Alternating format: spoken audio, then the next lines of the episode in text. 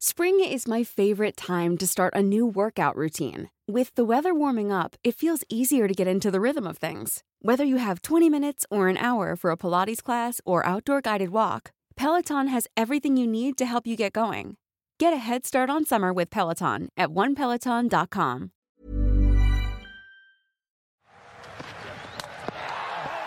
That's it. It's all over. Australia win in Hobart. They win the fifth test, and more importantly, they win Ashes series 4 0. Welcome back to the Unplayable Podcast.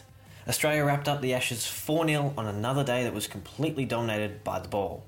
Australia started the day with a lead of just over 150, but Mark Wood's six wickets meant that England needed 271 for a consolation victory. And when openers Rory Burns and Zak Crawley put on 68 runs for the first wicket, the highest opening stand of the whole series, English fans were up and about. But things came crashing down very quickly as Australia took all 10 wickets for just 56 runs. Louis Cameron spoke to Ricky Ponting as the final few wickets tumbled in Hobart. Proudly brought to you by HCL, the official digital technology partner of Cricket Australia. I'm here with Ricky Ponting on day three of the Hobart Test. It could be the final day. We're, we're not 100% sure. We're still about an hour away from stumps, but we've just witnessed a pretty special spell from Cameron Green. Ricky, I mean, how, how magical was that? Yeah, no, it was. Look, it, it, I mean, we say it probably almost on a daily basis now about how exciting this young man is and the talent that he has. Whether it's you know most of the series, the start of the series anyway, we're talking up his bowling prowess because we had a bit of an idea about his batting and not so much about his bowling. But um, uh, his bowling's God just gone through the roof, hasn't this series? It's been it's been hostile. It's been skillful. Um, you know, he, he, hasn't leaked runs. Every time he's come on in a spell, he's looked dangerous and, and hit his lines and lengths straight away. Uh, and it just goes to show today when you know have the beauty of having someone like that, an all-rounder like that in your team. You know, they initially, you know, Starc Cummins and, and Boland, you know, struggle to get the breakthroughs, and then you've got your fourth seamer there that is bowling as good as any of them that can that can come up, come on and, and get the breakthroughs for you, and with pace as well. I mean, he's he softened Malan up, hit Malan in the head, softened him up, and then got him out of you know only a few balls later. Chopped on again. That's two for Green. A similar dismissal. It's bounce. Just tightened up Malan. Uh, he's it, awesome, and, and, I think a bit has to be a bit of credit has to be given to Scotty as well. Boland, I think, in that we talk about batting partnerships a lot. Don't probably give enough attention or pay enough attention ever to bowling partnerships, but England were going along really well, scoring at you know four and a half and over. And the, the first thing the Australians had to do was stop them scoring. Your batting looks easy when the when the scoreboard's ticking over. They had to stop them scoring, and it was that partnership between Green and Boland that did that. And when they when they stop the runs, um, like we know about this game, and we've said forever about Test cricket, if you can make it hard to score, then wickets are going to come. And that was a, another great example of that today. You mentioned the pace with Green. I mean, is the movement as well, just that, that little bit into the left handers from around the wicket and away from the right handers over the wicket. Was that a pretty big key in, in how he bowled today?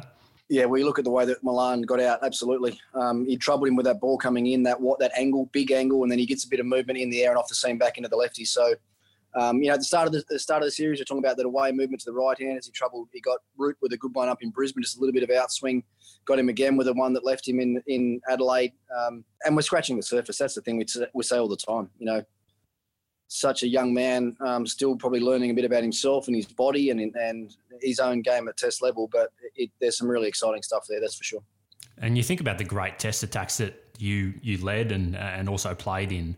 I mean, they were four man attacks, weren't they? Because you had a, a great spinner. This team's got a, a, pretty good spinner and now four legitimate fast bowlers. What are the what's the kind of ceiling for, for this attack when you when you think about um, just beyond this summer as well?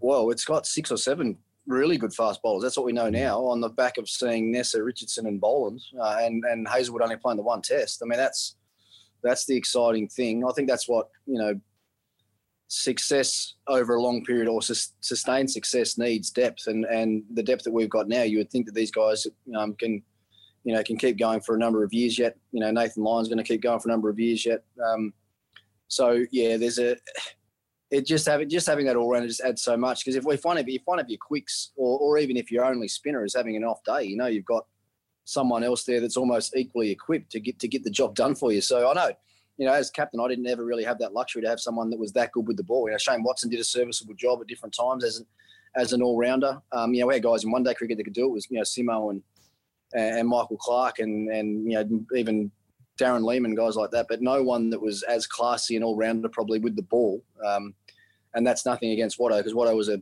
a, a, very, very good cricketer and, and, you know, more than serviceable bowler. But Cam Green's bowling package um, for, for a captain must be an absolute delight to have that in your lineup.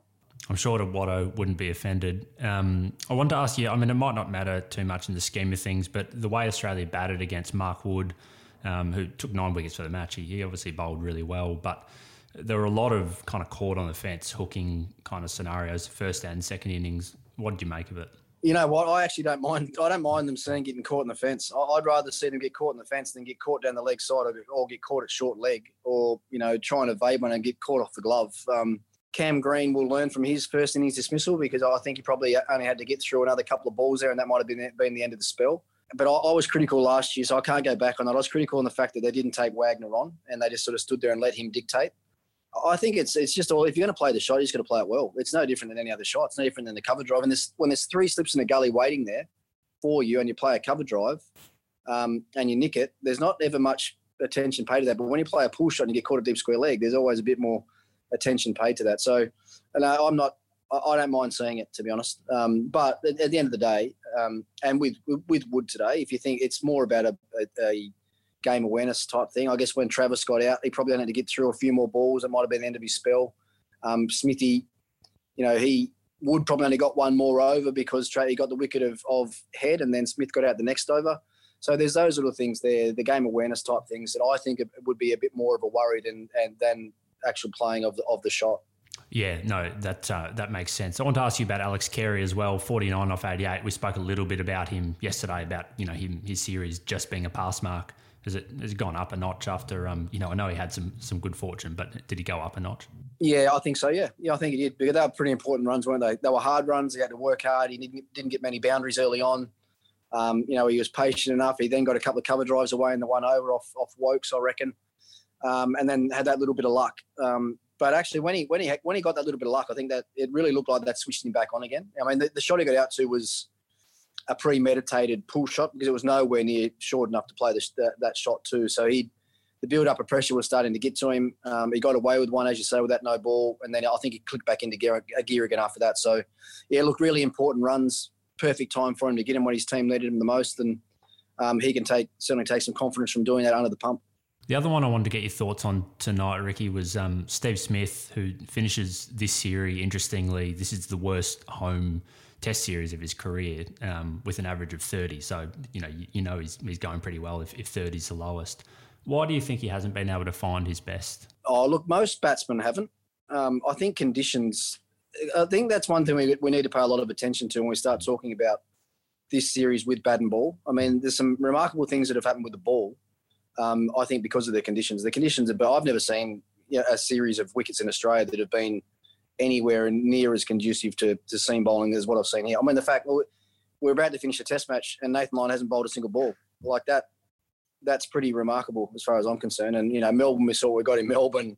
Sydney was hard work as well. So I think some of it's got to go down to that. Um, he hasn't looked like he's been out of touch to me. He, he, all these things that he normally does, his mannerisms and his footwork patterns and all, all of that have, have been – as they would normally be. I think England's tactics have been pretty good to him as well. They haven't, you know, they haven't really allowed him to come out and dominate. Um, he's had to work hard for every run that he's got.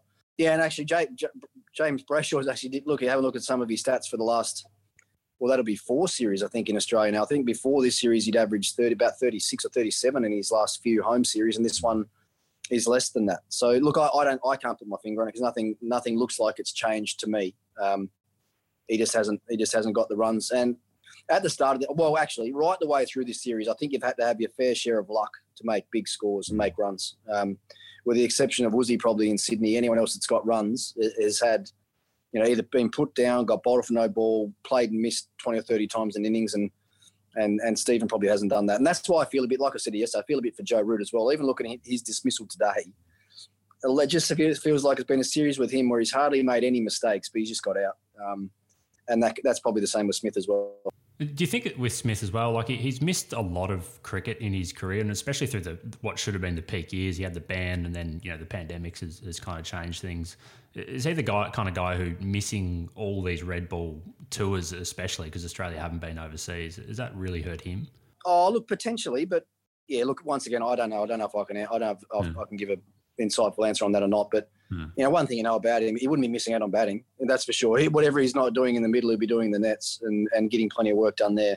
You know, it's maybe that's even something he needs to look at. You know, is he, you know, at the sort of the back end, not so much. He's not like he's at the right at the back end of his career, but he's getting closer to the end and the finish. You know, does he have to look at trying to find ways to be mentally fresher and, and not focus so much on hitting so many balls and you know, but they're all questions that he'll have the answers to. I, I can't give the right answers to those, but um, you know, uh, the interesting thing for me, and a lot of people talk about, you know, after he got hit with, from Jofra and whatever else, but on the, immediately on the back of that, it's probably where he played his best cricket ever. So. I'm not going to take it back to that. I don't think it's anything to do with that. I think it's, you know, it's it's it's the standards that he'd set himself um, for so long. You know, that four or five year period, that, or not even that three or four year period that he had, where he, he took batting to another level to try and maintain that. You know, for four, or five, or six years is it, no one's ever done it, and, no one will probably ever do it in the game, and, and you're going to have your ups and downs. And as you say, if he's averaging 37 or whatever it is in Australia still on the back of a couple of lean years, then you know most other batsmen will take that, and we probably wouldn't even be talking about it. It's just the fact that his standards are so high.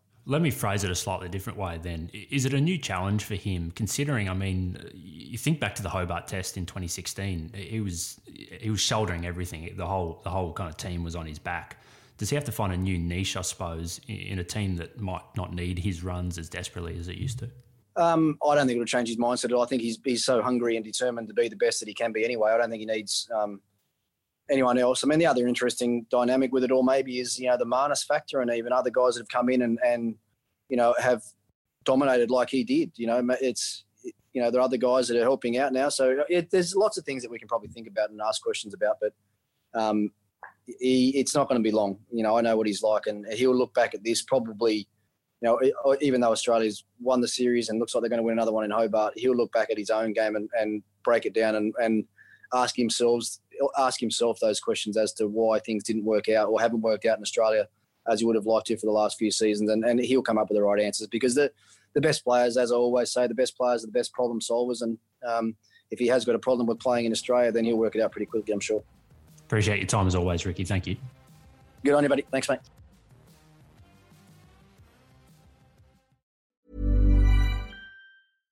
How would you like to look five years younger? In a clinical study, people that had volume added with Juvederm Voluma XC in the cheeks perceived themselves as looking five years younger at six months after treatment. Look younger, feel like you. Add volume for lift and contour in the cheeks with Juvederm Voluma XC. Reverse signs of aging by adding volume to smooth laugh lines with Juvederm Vollure XC. For important safety information and to find a licensed specialist, visit juvederm.com. That's J U V E D E R M.com. Not for people with severe allergic reactions, allergies to lidocaine, or the proteins used in Juvederm. Common side effects include injection site redness, swelling, pain, tenderness, firmness, lumps, bumps, bruising, discoloration, or itching. There's a risk of unintentional injection into a blood vessel, which can cause vision abnormalities, blindness, stroke, temporary scabs, or scarring. Talk to a licensed specialist to find out if it's right for you.